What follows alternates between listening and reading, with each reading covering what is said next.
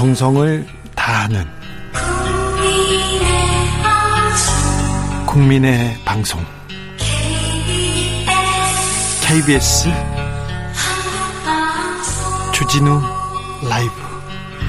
그냥 그렇다고요.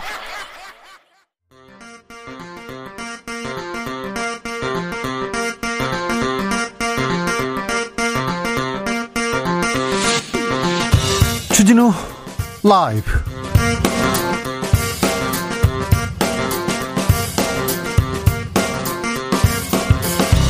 2020년 11월 20일 금요일입니다. 안녕하십니까. 주진우입니다. 개각이 임박했습니다. 언론은 앞다퉈 관련 보도를 쏟아내고 있는데요. 추윤 갈등의 추미애 장관, 부동산 논란에 김현미 장관이 언론에 많이 오르내리고 있습니다. 장관 중에 누가 교체될까요? 그리고 문 대통령의 마지막 비서실장은 누가 될까요? 정치연구소 영앤영에서 개각과 향후 정치권 판도 예측해 봅니다. 여러분이 원하는 서울시장은 어떤 사람입니까? 내년 4월 보궐선거를 앞두고 출마 선언 이어지고 있습니다. 주진우 라이브에서 연속으로 서울시장에 출마하는 후보들 만나보겠습니다. 어떤 철학을 가진 인물인지, 어떤 공약을 내놨는지 꼼꼼히 살펴보고 함께 고민해 보겠습니다.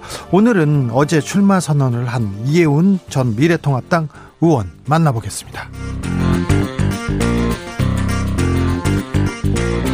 국민의 힘이 가덕도 신공항을 두고 분란에 휩싸였습니다. 당내 부산 지역 의원들 전원이 가덕도 특별법 발의했는데요. 그 내용을 들은 주호영 원내대표가 발끈했습니다. 지도부와 지도부와 전혀 논의가 없었다고 하는 건데요. 이런 가운데 가덕도 신공항 이름 짓기가 시작됐습니다. 주스에서 짚어보겠습니다. 나비처럼 날아 벌처럼 쏜다. 여기는 주진우 라이브입니다.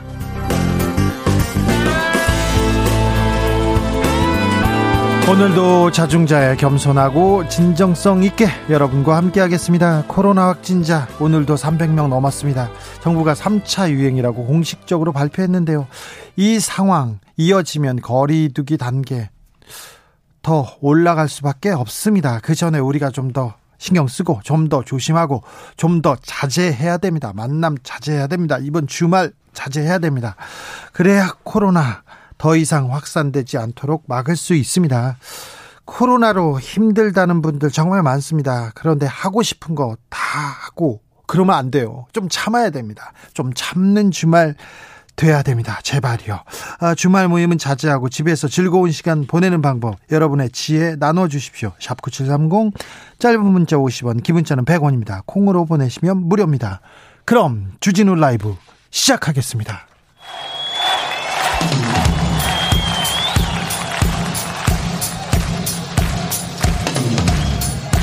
매일 오후 5시 5분 주진우 주진우 주진우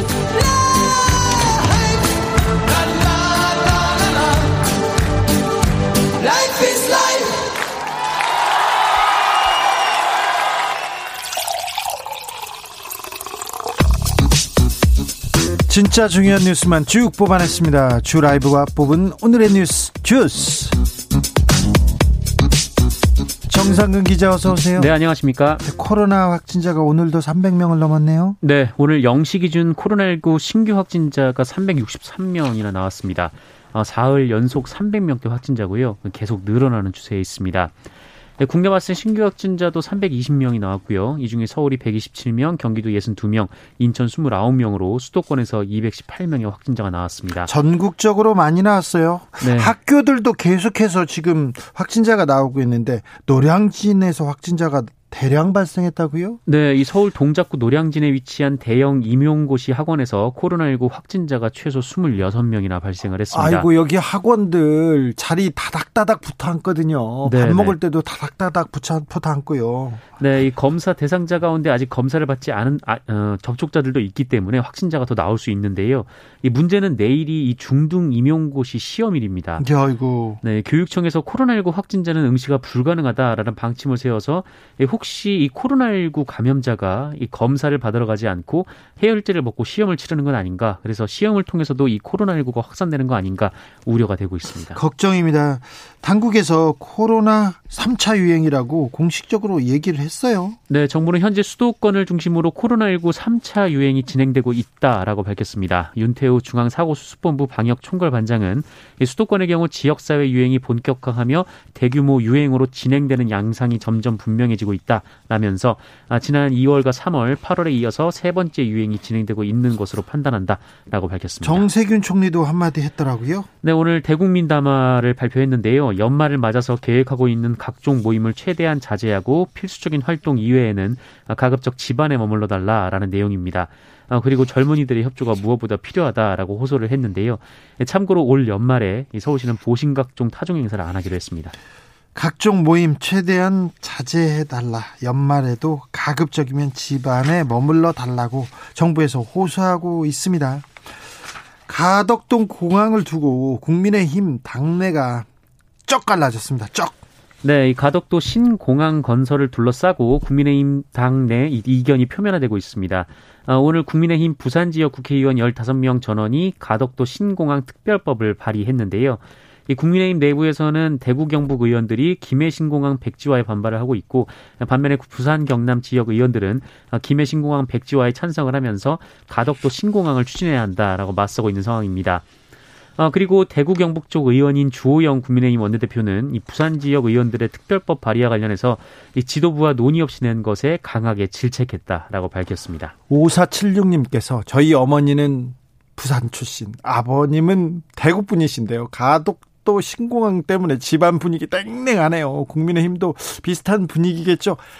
딱 그렇습니다. 지금 딱 그렇다고 합니다. 네. 아, 약 천억 원의 추징금을 내지 않은 전두환 씨, 전직 대통령 전두환 씨 자택 압류에 대한 아, 중요한 판결이 있었어요, 오늘. 네, 서울고법 형사 1부 부장판사는 정준영 판사인데요. 어, 오늘 전두환 씨가 검찰의 이 자택 추징에 불복해서 제기한 재판의 집행에 관한 이의를 어, 일부 받아들였습니다. 재판부는 연희동 자택의 본체와 정원은 압류 대상이 아니다라고 판단하면서 이 전두환 씨 측에 손을 들어줬는데요. 다만 저택의 별채는 불법 재산에 해당한다라고 보고 압류가 가능하다라고 판단했습니다. 어, 그, 그동안 그 벌금 추징금 안 내서 네. 어, 전두환 씨가 살던 집 이렇게 압류했는데 압류가 잘못됐다고 지금 정준영 판사가 판결을 내린 거네요. 네, 해당 자택의 명의는 현재 부인 이순자 씨로 되어 있다라는 이유에서였는데요. 예. 어, 전두환 씨 측은 추징금 991억 원을 현재까지 납부하고 있지 않은 상황입니다. 이순자 씨로 되어 있기 때문에 전두환 씨 재산이 아니고 이순자 씨 재산이기 때문에 압류할 수 없다는 거죠. 네네. 네. 얼마를 안 냈다고요? 991억 원입니다. 991억 원을 납부하지 하지 않아 놓고요. 그때 그 당시에 재산이 29만 원밖에 없어요. 이렇게 얘기했던 거 기억하시죠? 그때 아, 전두환 씨가 상가 조의금 있지 않습니까? 네네. 조의금을 내지 않습니까? 그러면 다른 대통령에 비해서 동그라미가 하나가 많거나 두 개가 많은 적도 있었다고 합니다. 이런 일이 있었는데 전두환 씨가 그 주변 사람들한테 돈을 호탕하게 써서 굉장하게 그 주변에 부리는 사람들이 많았거든요. 그런데 네, 29만 원밖에 없다. 그래 그리고 추징금 낼 돈은 없다 이렇게 얘기했는데 네네. 그래서 그럼 집이라도 내놔라. 근데 정준영 부장관사가 이 집은 이순자 씨 명의로 돼 있기 때문에 이건 안 된다. 이런 판결이 있었습니다. 니칵 TV님이 판사가 정준영 판사밖에 없나요? 뭐, 뭐 뭐만 하면 그분인가요? 그러게요, 그러게요. 또 정준영 부장 판사네요. 하청업체로부터 뒷돈을 받은 혐의로 기소됐던 구속되기도 했었죠. 조현범 한국테크놀로지그룹 사장에게 집행유예가 선고됐습니다. 네, 납품을 대가로 하청업체에게 수억 원을 챙긴 혐의 등으로 기소된 조현범 한국테크놀로지그룹 사장이 오늘 서울중앙지법에서 열린 항소심에서 집행유예를 선고받았습니다. 네. 징역 3년에 집행유예 4년인데요. 재판부는 피고인의 지위, 관계, 범행 경위 등 재반 사정을 보면 원심의 형량이 무겁거나 가볍다고 보이지 않는다라면서 검찰과 조현범 사장 측의 항소를 모두 기각했습니다. 네. 이 조양래 전 한국타이어 회장의 둘째 아들인 조현범 사장은 1998년 한국타이어에 입사해서 2018년 한국타이어 대표에 선임됐습니다. 아, 지난 2001년에는 이명박 전 대통령의 셋째 딸과 결혼하게 됐습니다. 어, 이분이 지금 한국타이어 그룹 이 지금 한국 테크놀로지 그룹으로 이름을 바꿨는데요. 거기에 이제 어, 그 회장이 되시는 지금 뭐 거의 회장이죠 사장인데 이분이 하청업체한테 어, 매월 몇 백만 원씩 이렇게 뒷돈을 받았어요. 뇌물을. 납품을 대가로요. 그러셨습니다. 수천억 대, 수조 원대 부자라고 볼 수도 있는데 매달 납품을 대가로 하청업체한테 수백만 원씩 이렇게 받으신 네네. 굉장히 꼼꼼하시게 받은 그런 일로 집행유예를 받았습니다. 딸의 채용 비리를 혐의로 기소된 김성태 전 의원 유죄 선고받았네요. 네, 이 딸의 KT 부정 채용 의혹으로 1심에서 무죄를 선고받았던 김성태 전 자유한국당 의원이 항소심에서는 유죄를 선고받았습니다. 어, 서울고법 형사 6부는 김성태 전 의원에게 징역 1년의 집행유예 2년을 선고했는데요. 이 뇌물공여 혐의로 함께 재판을 받은 이석채 전 KT 회장도 1심 무죄 판결이 파기되고 징역 1년 6개월의 집행유예 2년을 선고받았습니다. 이석태 이석채 전 회장도 어, 유죄 선고는 받았는데 여기도 집행유예군요. 네, 둘 다 집행유예입니다. 네. 아, 김성태 전 의원은 국회 환경노동위원회 소속이던 지난 2012년 국정감사 기간에 이석채 전 회장의 국감 증인 채택을 무마해주는 대가로 딸의 정규직 채용이라는 형태의 뇌물을 받은 혐의로 작년 7월에 재판에 넘겨졌었습니다. 어, 김성태 전 의원의 딸은 지난 2011년 파견 계약직으로 KT 스포츠단에 입사를 해서 어, 이듬해 KT 신입사원 공개 채용에서 최종 합격해서 정규직이 된 바 있습니다. 네.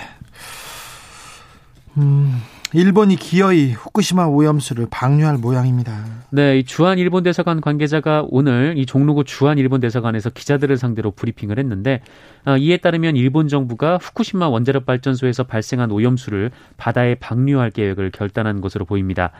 아, 이 관계자는 일본이 후쿠시마 오염수의 방출 방법을 결정하기로 했다가 최근 연기한 것과 관련해서 어, 조만간 결정될 것이라고 말을 했고요. 연내에 결정될 수 있느냐라는 질문에는 단언할 수 없지만 연내 가능성도 있다라면서 어, 당연히 내년 7월 도쿄올림픽 전이 될 것이다라고 했습니다. 올림픽 전에 오염수를 방류하겠다고 지금 통보를 한 거네요. 네, 일본 정부는 지난 2011년 동일본 대지진 당시 폭발 사고가 일어난 후쿠시마 제1원전에서 방사능이 오염된 오염수를 원전 부진의 탱크에 보관하고 있었는데 2022년에 탱크가 가득 찰 것이라는 예상이 나온 가운데 아, 이를 바다에 방류하는 방안을 유력하게 검토해 왔습니다. 아, 이 관계자는 일본 정부가 방사능을 처리해서 내보내겠다라고는 했지만 주변 국가들이 우려의 목소리를 내는 것에 대해서는 어, 단순히 믿을 수 없다는 프레임만으로 하면 우리가 어떤 말을 해야 할지 모르겠다라고 주장했습니다. 아니 오염수를 버리는 버리는 거하고 또 믿을 수 없는 프레임 우리가 근거 없이 근거 없이 걱정하고 있다 이런 얘기를 하고 싶은 것 같은데요. 네네. 주한 일본 대사관에서 기자들을 상대로 브리핑을 한다. 이것도 이례적인데요. 어, 일본 대사관에서는요 한국 기자들 엄청나게 관리합니다. 그래서요 어, 기자들 갖다 밥도 사고 어, 술도 사고 여러 얘기 여러 경로로 얘기를 합니다. 그래서 어, 주변 사람들도 만났다는 사람도 있고요. 저한테도 연락이 많이 왔었어요. 일본 대사관에서 왜요 저한테?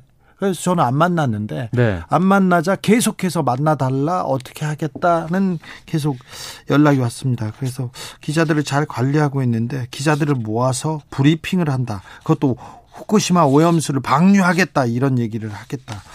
아 참 우려 우려를 넘어서 좀좀 화가 나네요. 네. 한국 타이어에 근무 중인 노동자가 기계에 몸이 끼는 사고를 당했습니다. 네, 이 조현범 사장에 대한 재판 결과를 전해드리기도 했었는데 네. 네 한국 타이어 대전 공장에서 지난 18일 오후 3시 반쯤에 47살 노동자가 회전 설비에 끼어서 머리를 심하게 다쳤습니다. 아이고. 아, 이에 즉각 병원으로 옮겨져서 중환자실에서 치료를 받고 있지만 아직 의식을 회복했다는 소식은 전해지지 않고 있습니다. 예. 해당 설비는 타이어 성형 기계입니다. 이 타이어의 형태를 만드는 회전 설비인데 어, 이 기계에 다친 노동자가 말려 들어갔습니다. 아이고. 어, 항상 이런 사고가 발생하면은 늘 따라 나오는 말이긴 한데 사고 당시 해당 노동자는 혼자 작업 중이었습니다. 전국 금속노조 한국타이어 지회 측은 타이어 성형 기계에는 사고를 막기 위한 레이저 센서가 달려 있는데 이것이 제대로 작동하지 않았다라고 주장했습니다. 아, 해당 센서가 공장 내 분진 등으로 뒤덮여서 오작동 가능성이 있다라고 우려를 제기했었는데 어, 사측이 노동자들에게 알아서 해결하라라는 식으로 대처했다고 노조 측은 주장을 했습니다. 일단 대전지방고용노동청은 작업 중지 명령을 내렸었는데요. 이 한국타이어 측은 사고 발생 기계의 안전장치 미작동 여부 등 정확한 사고 경위에 대해서는 자체 조사 중이다라고 밝혔습니다. 어, 이미 그 우려하고 있었잖아요. 오작동 가능성이 있다고 문제를 제기했는데 사측에서 무시하던 무시하던 차에 이런 사고가 났습니다. 아, 단순한 사고지만 이게 단신, 단순한 사고라고 볼 수가 없지 않습니까? 네네. 네. 아, 이 사건이 어떻게 처리되는지 저희가 계속 지켜보겠습니다. 아, 왜 기, 위험한 기계 앞에서 혼자 일해야 되나요? 본이 이님께서 이런 아, 문자를 보내셨네요. 그러게요. 이게 2인 1조면 그리고 아 오작동 가능성이 있다고 우려했는데 이거기에 대해서 조금 더좀 아, 걱정하고 좀 조심하고 좀, 좀 정비도 잘 했으면 이런 사고 막을 수 있었을 텐데요. 아, 참. 네. 빨리 개유하기를 빕니다. 음, 검찰이 이춘재 연쇄살인 사건으로 억울한 옥살이를 한 윤성여 씨에게 사과를 했네요. 네, 경기도 화성시 일대에서 벌어진 이춘재 연쇄살인 8차 사건 범인으로 지목돼 20년간 억울한 옥살이를 한 윤성여 씨의 재심이 진행 중인데요. 네. 네. 선거 선고 공판을 앞두고 열린 마지막 재판에서 검찰이 윤성여 씨에게 무죄를 구형했습니다. 네. 검찰은 당시 윤성여 씨의 자백은 경찰의 가혹행위에 의한 것으로 객관적 상황과 맞지 않고 이춘재의 자백이 더 믿을 만하다라고 무죄 구형 이유를 밝혔습니다. 아, 그리고 윤석열 씨의 유죄 근거가 된 국립과학수사연구원 채모감정서에 여러 오류가 있었던 점도 무죄의 근거로 들었습니다. 어, 그러면서 검찰은 수사 최종 책임자이자 기소권자로서 면밀히 살피지 못해 실체 규명에 실패했고 어, 윤 씨가 억울한 수감 생활을 하게 됐다라면서 윤석열 씨와 피해자 가족들에게 사과를 했는데요. 윤석열 씨는 검찰의 사과를 기쁘게 생각하고 있다라고 밝혔습니다. 네, 어, 경찰이 잘못했고요, 검찰도 잘못했습니다.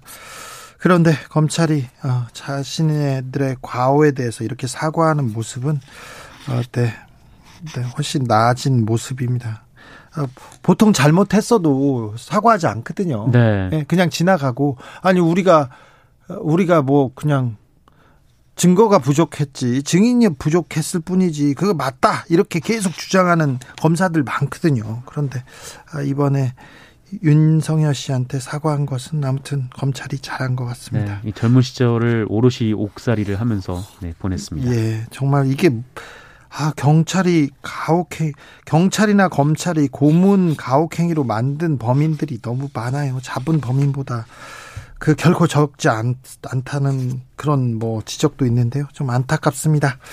음, 건강보험공단이 담배 회사를 상대로 소송을 걸었어요. 6년 전 일인데요. 결국 패소했네요. 네, 이 국민건강보험공단이 지난 2014년 흡연 때문에 발생한 손실을 배상하라라면서 국내외 담배 회사들을 상대로 500억 원대의 소송을 냈습니다. 어, 6년에 걸친 법정 공방이 있었는데요. 그 1심에서 국민건강보험이 패소를 했습니다.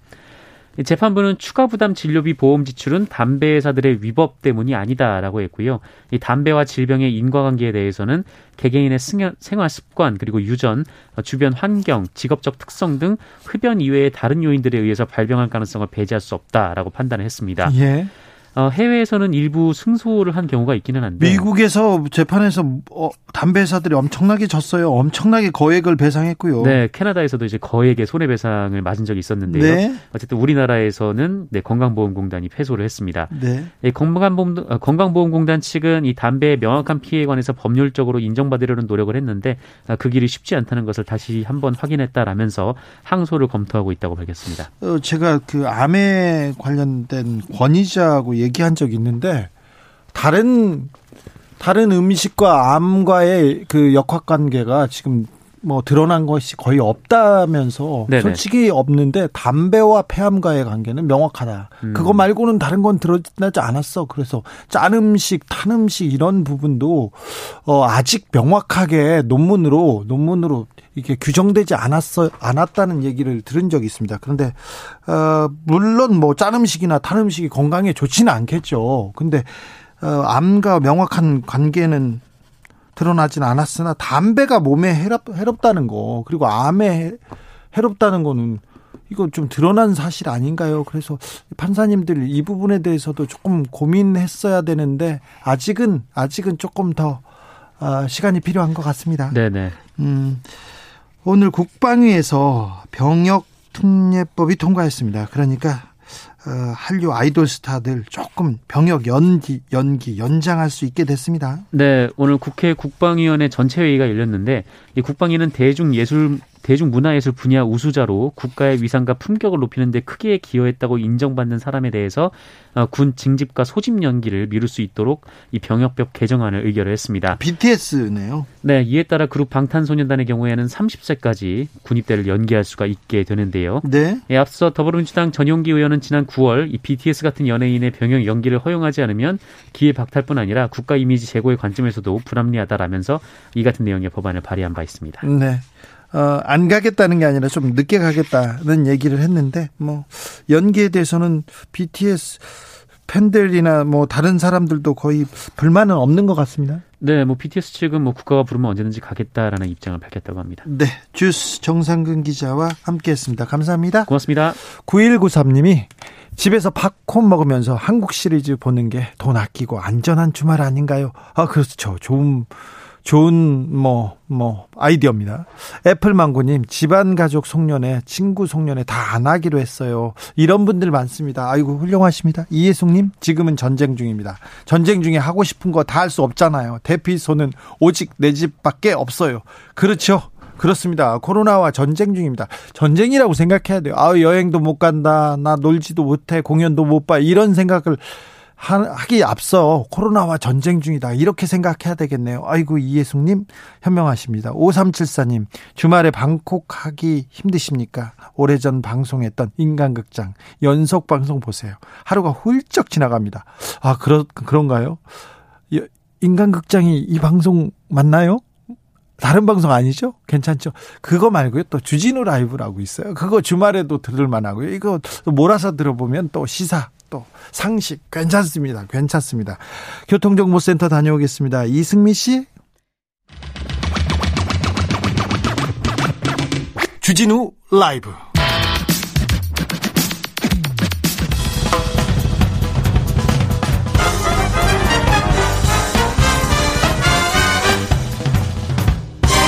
훅 인터뷰. 모두를 위한 모두를 향한 모두의 궁금증. 서울시장 후보들이 속속 등장하고 있습니다. 그래서 주진우 라이브에서 어, 후보들 모셔서 훅 인터뷰에서 계속 다루려고 합니다. 릴레이로 다룰 테니까 잘 지켜봐 주십시오. 오늘은 첫 후보로 이혜훈 전 의원 모셨습니다. 서울은 정치가 아닌 경제시장이 필요하다. 내가 바로 경제통이다. 집 걱정부터 털어드리겠다. 어제 출마 선언을 한 이혜훈 후보가 그리고 있는 서울시장의 모습 들어보겠습니다. 안녕하십니까?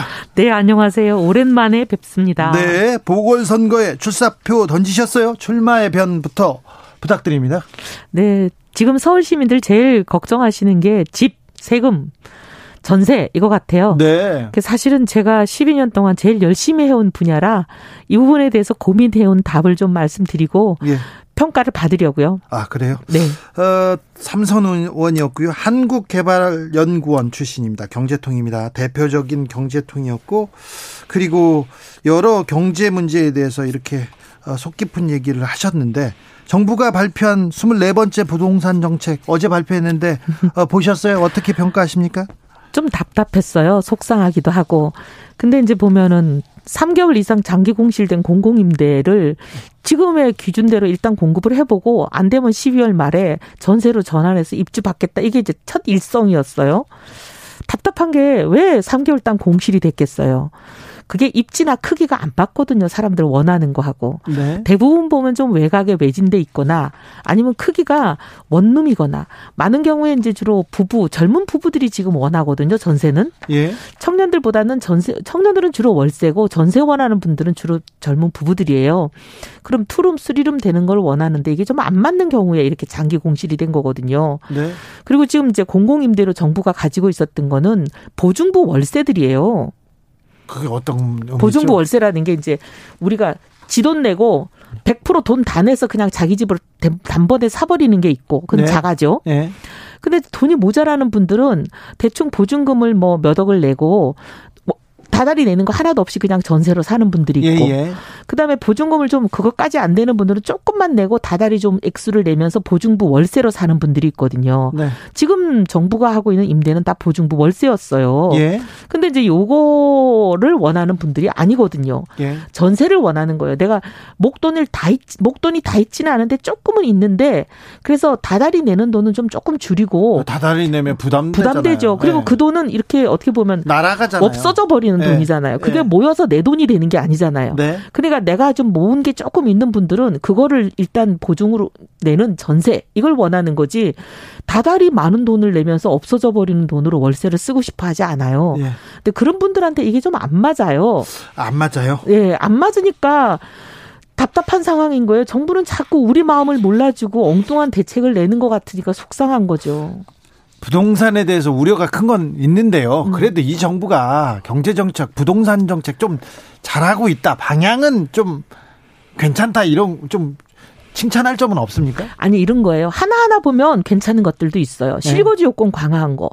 예를 들면 분양을 받는데 네, 실거주 한 사람들 안 사는 어. 사람들이 분양 받아가지고 로또 되는 건 안 되겠다. 아, 그렇죠. 이런 게 다 이해가 되고 취지는 충분히 공감이 되죠. 네. 그런데 이게 현실하고 안 맞아가지고 이게 막 여러 가지 톱니바퀴가 한꺼번에 맞물리면서 전혀 원하지 않는 결과를 가져온 거잖아요. 네. 이럴 때는 되돌아봐야 됩니다. 네. 아 어느 나사가 잘못 조여졌나, 어느 톱니바퀴가 지금 잘못 물렸나, 그래야 되는 거죠. 자, 문재인 정부 음. 부동산 정책 실패했습니까? 저는 실패했다고 봐요. 왜냐하면 집값 잡겠다고 24번을 하셨는데 집값이 역대 정부 중에서 제일 최고로 많이 올랐잖아요. 자, 그러면 이혜훈이 서울시장 된다면 음. 부동산 어떻게 풀겠다? 묘책. 네. 알려주세요. 일단 자기 돈으로 집을 살 수 있는 사람들은 건드리지 않겠다. 아. 가로막지 않겠다. 지금 자기 집 돈으로 집을 살 수 있는 사람들조차도 계속 가로막아가지고 공급이 부족하니까 집값이 뛰거든요. 네. 박원순 시장 10년 동안에 200, 아, 393개의 정비구역을 해제했어요. 정비구역이라는 건 재건축 재개발이잖아요. 네, 네. 서울은 빈 땅이 별로 없어요. 네. 새 집을 대규모로 질 수 있는. 근데 사람들은 지금 새 집을 원해요. 네. 60년대, 70년대 산업화 시기에 대량 공급됐던 낡고 노후화된 불량 주택 이미 유통기한 지난 집안 원해요. 네. 새 집을 원하는데 새 집을 공급할 수 있는 거의 유일한 방법인 정비 사업을 못하게 하고 정비를 재개발 재건축 예 해제를 해버리니까 26만 호가 공급이 안 됐다는 게 서울시 의회의 용역 보고서잖아요. 제가 주장하는 게 아니고 네. 26만 호만 제대로 공급이 됐더라도 집값이 이렇게 폭등되지는 않죠. 그러니까 그거는 무리하고 부당하게 막지 말고 그냥 합법 적으로 할 수 있게 두라는 거예요. 예. 두고 그다음에 이제 문제는 자기 집을 월급 모아가지고 못 사는 분들이 많아진 게 문제예요. 네. 지금 서울의 중위값이 거의 이제 서울 아파트는 10억이라 그러잖아요. 아, 그러니까요. 그런데 10억이면 월급 모아서는 절대 못 삽니다. 웬만한 사람 네. 금수저 아니고는 못 사요. 예. 그 얘기는 흑수저 무주택자들이 이제 드디어 빚을 내지 않으면 월급 모아서 못 사게 돼버린 거잖아요. 예. 그러니 이제 다들 불안하니까 영끌에 패닉 바잉 하는 거잖아요. 집까지 이제 빚내서 살라고. 네, 지금이라도 안 사면 못 살 것 같거든. 네, 왜냐하면 지금 안 사고 2, 3년 흘러버리면 이제 빚내서도 안 될 것 같거든. 예. 빚내서도 못 사는 수준으로 가버리면 이제 큰일 아니에요. 그러니까 영끌 패닉 바잉 되니까 제 얘기는 그런 분들 불안하지 않게 내 집 마련 갖게 해주겠다. 이게 제가 어제 발표한 두 가지 이제 방안이 거기 있었어요. 그게 뭐냐면 신혼부부들 같은 경우에 이제 시유지라고 얘기하죠. 시, 네. 시가 가지고 있는 땅하고 재건축하는 조합들이 자기들이 적용령으로 가지고 있는 땅이 있거든요. 네. 맞바꿔 주는 거예요. 네. 맞바꿔 주면 땅값은 없이 그냥 건축비만 들고 높이 세울 수 있어요. 예. 서울시가 뭐 용적률 같은 거 고단지만 올려주면 되니까. 네. 그럼 많이 올려주면 사실 평당 뭐 예를 들면 600 정도만 건축비니까 부부가 애 하나 데리고 키우면 25평 정도면 1억 5천만 들면 집 짓거든요. 네. 그 정도에다 약간만 조금 더 얹어서 이 사람들에게 지분 적립형으로 한 30년 그 정도 되는 거 갚어 매달 다달이 얼마 그러면 네 집 되게 해줄게. 그러니까 당신 집이 되게 해줄게. 이게 제가 얘기한 허니스카예요. 네. 그거를 재건축 단지가 하겠다 그러는 단지한테 하게 해준다는 거예요. 그런데 정비 사업 그리고 내 집 마련할 수 있겠다. 뭐 음. 하도록 돕겠다. 용적률을 높여주겠다. 근데 다 해주는 게 아니라 이렇게 신혼 부부나 젊은 부부들에게 해주는 거예요. 아 신혼 부부나 젊은 부부들한테만. 예, 들 전용으로. 네. 근데 거기는 이제 임대가 아니고 분양이죠. 분양이요? 예, 그래서 뭐 임대라는 그런 낙인이 찍히지 않게 해주는 거죠. 어, 집 걱정 덜어드리겠다 이렇게 얘기를 했더니 어, 장경태 의원이 한마디 했어요. 시장 출마보다는 민간 재개발 조합장이 더 어울린다 이런 얘기를 했는데 어떻게 그분이 생각하세요? 재개발 재건축을 몰라도 너무 모르셔서 그런 말씀하세요. 네. 이거 시유지에다 짓는 거기 때문에 재개발하고 이제 상관없는 그 제가 얘기한 서울 플러스에다 그런 얘기를 하셨더라고요. 나, 나 남아 있는 서울시의 시유지에다가 지금 음. 용적률을 높여서 해주겠다는 젊은 거지. 젊은 사람들 살게 해주겠다는 거고요. 네 청년 그러니까 이게 청년 그 서울 블라스미라는 건 뭐냐면 강북하고 강서에 한 네 개 정도 세워주겠다는 거예요. 아하. 80층짜리를. 80층짜리요. 예, 80층이나요? 예, 그게 제가 부지도 다 봐놨습니다. 어디라고 얘기하면 땅값 뛸까봐 지금 말 못하는데 네.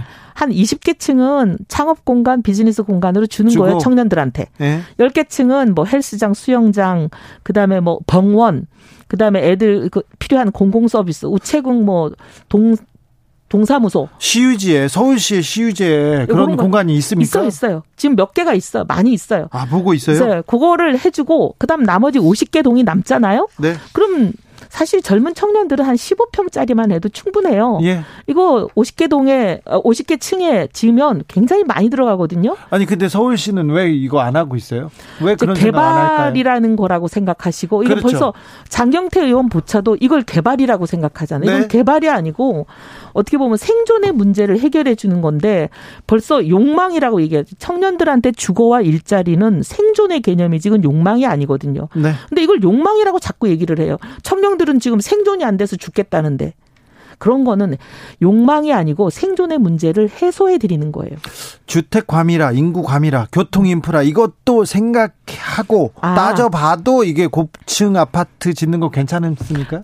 이제 이게 아파트라기보다 이제 그 안에 직장과 주거와 문화와 복지가 다 들어가는 거라 사실 그 안에서 해결이 다 되는 거니까 대부분 교통 유발은 최소화되는 거지만 그럼에도 불구하고 이런 거를 질 때는 도시 계획의 기본이 예. 교통 체계는 주변 그 교통 체계는 다 개선하는 게 기본입니다. 네. 알겠습니다. 경제 얘기는 이 정도 하고 아, 부동산 얘기는 뭐 전문가니까 네. 전문가니까 이 정도 아, 정말 좀 물어보겠습니다. 믿고 좀 맡겨 주세요. 아, 몇 맡겨 달라고요? 네. 자, 내 나한테 믿고 맡기면 내가 잘할 수 있다. 경제, 부동산 그리고요 또 세금이요. 세금이요? 예. 지금 내년 6월 1일부터 보유세하고 거래세를 동시에 중과하는 걸로 예고가 돼 있잖아요. 그런데 음. 부동산이 많이 올랐잖아요. 집값이 많이 오르고 돈 많이 벌었으니까 세금은 내야죠. 근데요, 네. 집을 팔았으면 돈을 벌었죠. 네. 근데 집을 팔질 않았기 때문에 돈을 안 벌었어요. 아, 그런 그런 예. 근데 그 돈을 낼 세금이 없어요. 일가구 일주택자는 그렇지만 다가 음. 다주택자들은 어, 그러니까 다주택자와 일가구 일주택자를 분리해서 구별해야죠. 아까 집 살 때도 일주택자하고 음. 이 다주택자를. 구분하고 네. 예. 구분하면 구분해야 됩니다. 네. 그리고 집을 한 채 갖고 평생 그냥 거기서 살고 있는데 나는 집을 팔지도 않았고 돈을 번 게 없는데 돈이 내 손에 안 들어왔는데 자꾸 세금 올리면 어렵죠. 네. 일주택자와 다주택자. 는 구분해야죠. 아, 집 하나를 사겠다는 사람한테는 음. 도와주고 도와주고 세금 아니 세금도 대출- 깎아주고 대출도 해줘야 됩니까 그 사람은? 어 대출도 해줘야죠. 갭 투자도 괜찮습니까? 아갭 투자는 좀 어렵죠. 갭갭 투자는 투자는 좀 생각을 해봐야 되고 예. 자 알겠습니다. 국민의힘 후보로 출마하시죠? 네 어, 당내에서 아, 이 사람은 좀 경쟁해야 되는데 이 사람 좀, 어, 좀 부담된다 이런 사람이 있습니까? 아다 어렵죠. 누가 나오셔도 다 힘찬 힘, 힘든 상대고 벅찬 상대죠. 시민 후보로 경선한다고 음. 시민 경선 이렇게 얘기합니다. 뭐 저기 오디션 프로그램 얘기도 하고 아뭐 그래- 저희는 뭐 오디션도 좋고 뭐도 좋고 다 좋아요. 아그 그게 음. 자신 있어서 지금 아, 자신이 있는 건 아니고 최선을 다하고 하여튼 마지막 순간까지 사력을 다하겠다 그 마음만 있어요. 자 금태섭 전 의원 어, 야권 후보로 출마한다고 밝혔는데 어떻게 생각하십니까? 출마한다고 밝혔어요? 네 생각이 있는 것처럼 아, 그러니까 그분은 생각이 있는지 없는지를 yes까 no까를 분명히 하시면 그때 답을 드릴게요. 아직 yes까 no까를 말씀 안 하셨잖아요. 그래도 그래도 그 후보군이니까 아, 근데 뭐 이제 후보군은 지금 20몇 명이 돼요. 그렇게 네. 치면. 네 20몇 명을 다 얘기할 필요는 없고. 아직 금태섭 전 의원 뭐 신경 쓰이지 않군요? 아니 그런 건 아니고요. 네. 저는 이제 이 정치는 자발성이라고 생각해요. 예. 어쨌든 주변에서 권유를 하든 본인이 결정을 하든 공개적으로 내가 출마하겠다 얘기하는 순간부터 시작되는 거니까 아직 그 의지를 표명 안 하신 분들은 지금 논의하기가 어렵다. 네. 자, 민주당에서는요. 민주당에서는 어떤 후보가 나올 것 같습니까? 거기도 뭐 거론되는 분들 한 네다섯 분 되는 것 같아요. 네. 예. 근데 근데, 근데 음. 누가 후보가 될 것 같습니까? 그건 뭐 제가 여기서 공개적으로 제가 잠시 어려워. 후에 정치연구소에서 어. 네. 영앤영이라고 저희가 음. 어떤 후보 거의 대놓고 음. 얘기하는데 음. 누가 나올 것 같아요? 그거야 뭐 제가 여기서 공개적으로 얘기하기는 어렵습니다. 듣는 아, 얘기들은 있지만. 그래도 그래 누가 될 것 같아요? 괜찮아요. 아니요, 아니요. 그거는 뭐. 의원님, 네. 괜찮아. 누가 나와도 똑같아요. 자, 그러면 음. 여기서 질문 갑니다. 자, 민주당에서 누가 나오면 좋겠다. 이건 얘기하세요. 아니요, 뭐 좋겠다도 없어요. 똑같아요. 아니, 왜 그러세요? 이렇게 정치적으로 넘어가실 거예요. 자, 음. 서울시장에 나왔는데 민주당 음. 후보 누가 나오면 내가 여기보단 경쟁력 있지 않느냐 이런 생각이 있지 않습니까? 여성 후보가 나오면 나한테 유리하다. 뭐 아니 음. 남 남자 중에 정치인이 나오면 나한테 유리하겠다 이런 생각할 거 아니에요. 남성 후보가 나오면 우리가 음. 좀 편하죠. 편하다. 예, 왜냐하면 권력형 선봉제에 대한 심판이라는 것이 좀 더 선명해지니까 그런 네. 면에서 선거하기가 좀 편한 게 있죠. 네. 박주민이 편하다 이렇게 생각하시는 거예요? 네, 아니요. 남성 후보가 한 혼자만 있는 건 아니잖아요. 우상호도 편하다 이렇게 생각하시나요? 자, 어제 출마 선언을 하셨습니다. 네. 앞으로 넘어야 할 산들이 음, 많습니다. 많죠. 이제 자, 시작이죠. 마지막으로 서울시장 후보 출사표 음. 부탁드리겠습니다. 지금 여기서요? 네. 서울 시민들 그동안 정치 서울 때문에 고생 많으셨습니다. 대권과는 디딤돌처럼 서울시장을 인식하는 시장 때문에 서울 시민의 삶은 뒷전이었습니다. 부동산이 공급이 막히고 새 집을 공급하지 못하도록 하는 여러 가지 정책들이 시행되는 바람에 지금의 전세값과 집값의 폭등의 원인을 제공해온 면이 있습니다. 이제 새로운 시장은 공급 확충을 제대로 해서 집값도 잡고 전세값도 잡고 세금은 대폭 내리는 그런 시장이 필요합니다. 경제 시장이 필요한 때입니다. 이해운이 답입니다. 여러분들의 고민거리 함께 해결하겠습니다. 대선 출마하시나요? 아, 니요 서울시장. 네. 자, 정치 서울이 아니라 경제 서울이다. 네. 박영선 장관 자신 있다. 자신 있습니까? 누가 나와도 자신은 없죠. 열심히 하는 거죠. 아, 왜 자신이 없어요? 자신이 아니요, 그게 아니라 나왔지. 저는 모든 선거에 자신 있다고 한 적은 없어요. 아, 그래요? 예. 네. 선거에 제가 압도적으로 당선된 선거에서도 자신 있다고 얘기하진 않았어요. 아, 그렇습니까? 결국은 선택은 국민들이 하시는 건데 네. 제가 무슨 권한으로 자신 있다 그러겠습니까? 자, 지금까지 서울시장 후보 이혜운이었습니다. 감사합니다. 네, 감사합니다.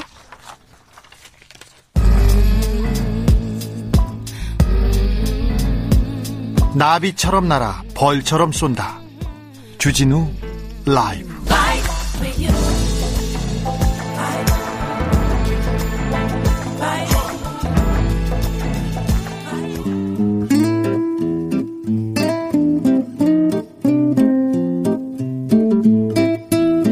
현실의 불이 꺼지고 영화의 막이 오릅니다. 영화보다 더 영화 같은 현실. 오늘의 시사는 어떤 장면일까요?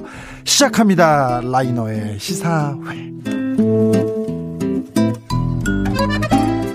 영화 전문 유튜버 라이너 어서 오세요. 네, 안녕하세요. 잘 계셨죠? 네, 잘 지냈습니다. 이렇게 좀 스산하고 쓸쓸하고 그럴 때는 영화죠? 아, 그렇습니다. 어떤 영화가 좋습니까? 아, 이렇게 쓸쓸할 때는 아무래도 좀 마음 따뜻해지는 영화가 좋은데요. 네. 근데 저는 최근 나온 영화 중에 이 내 사랑이라는 영화가 있어요. 내 사랑? 네, 그 모드 루이스라는 화가의 이야기를 미국 화가 네. 이야기를 다루고 있는 작품인데 그 샐리 호킨스 나오는 굉장히 아름다운 영화가 있습니다. 네. 네. 아, 네. 이 가을에 추천해 드립니다. 아, 네. 챙겨 보겠습니다. 내 사랑요? 네, 내 사랑. 막 슬프고 끝 끝이 이렇게 좀 아주 슬프고 가슴 에이고 그러진 않죠. 아, 뭐 중간 중간에 좀 슬프기는 한데 끝은, 그래도 네. 끝에 이제 행복하게 끝난다고 네. 저는 생각을 해서 네. 따뜻해지는 영화라고 생각합니다. 영화가 시작되자마자 막 음, 음 아니 아닙니다. 그런 건 아니죠. 따뜻해. 네. 네.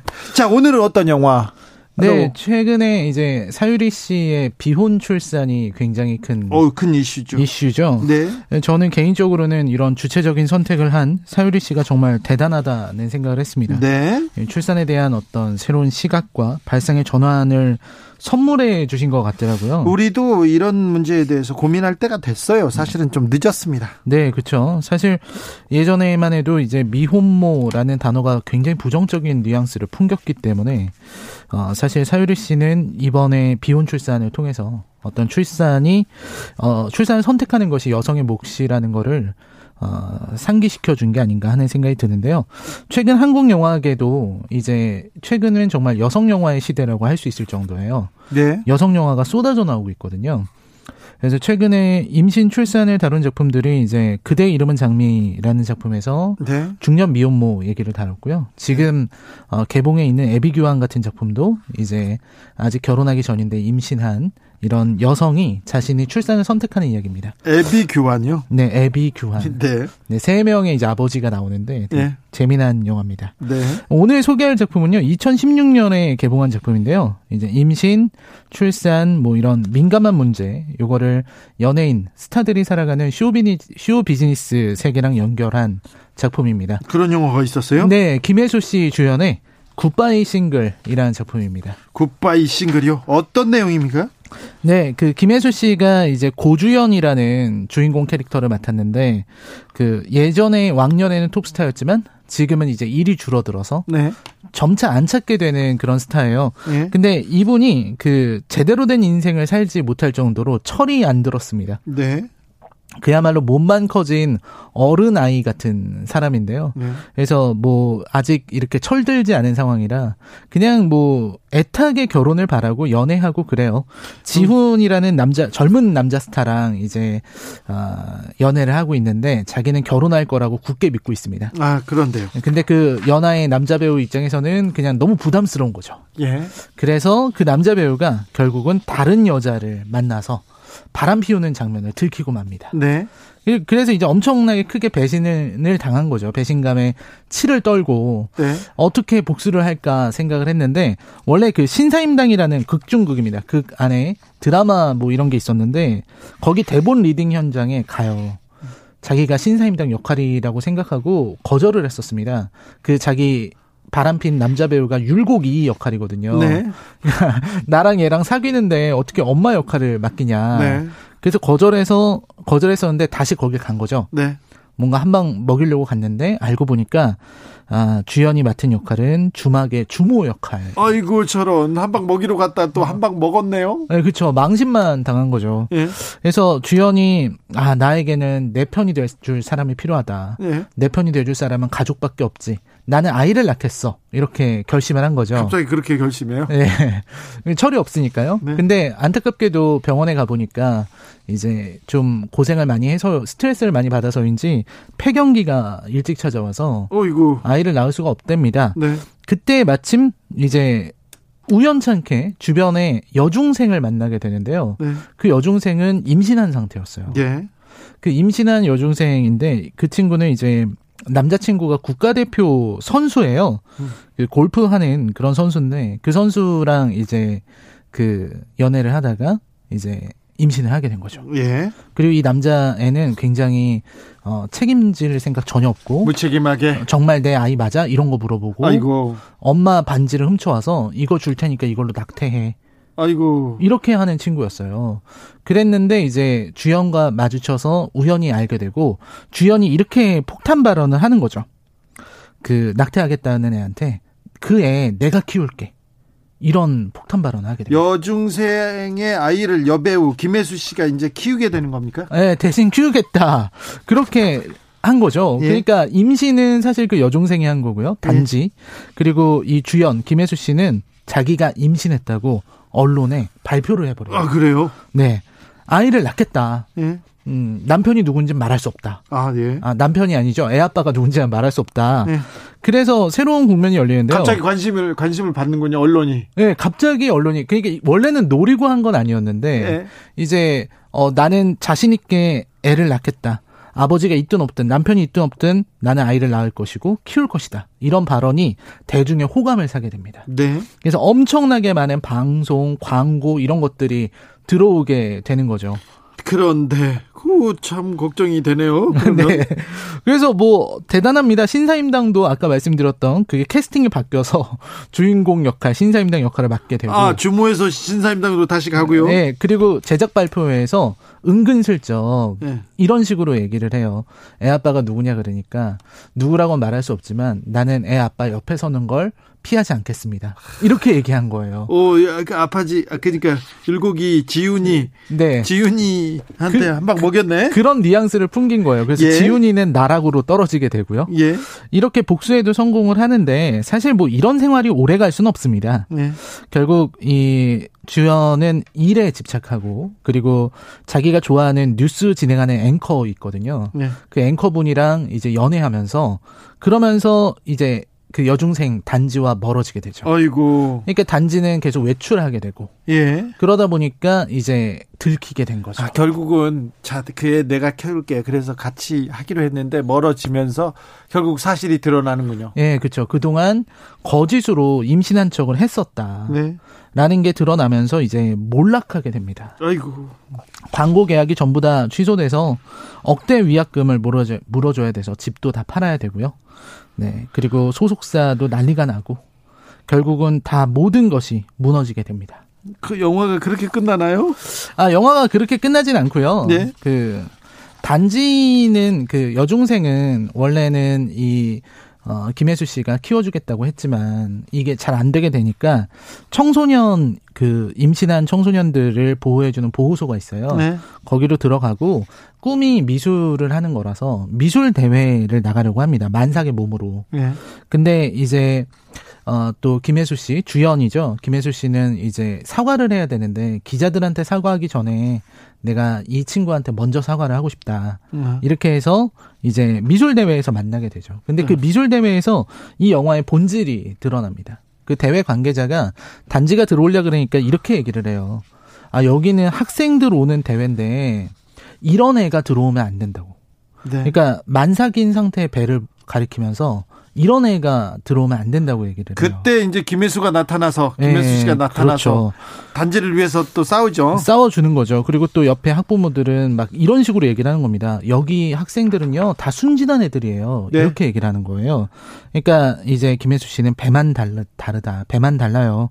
사정이 좀 있었겠죠. 좀 빨랐어요. 이렇게 얘기하면서 대신 막 싸워주는 네. 장면이 나오면서 결국은 이제 어, 그날 진통해서 단지는 실려 나가고 엔딩에서는 뭐 모두가 행복하게 된다는 엔딩으로 마무리가 되죠.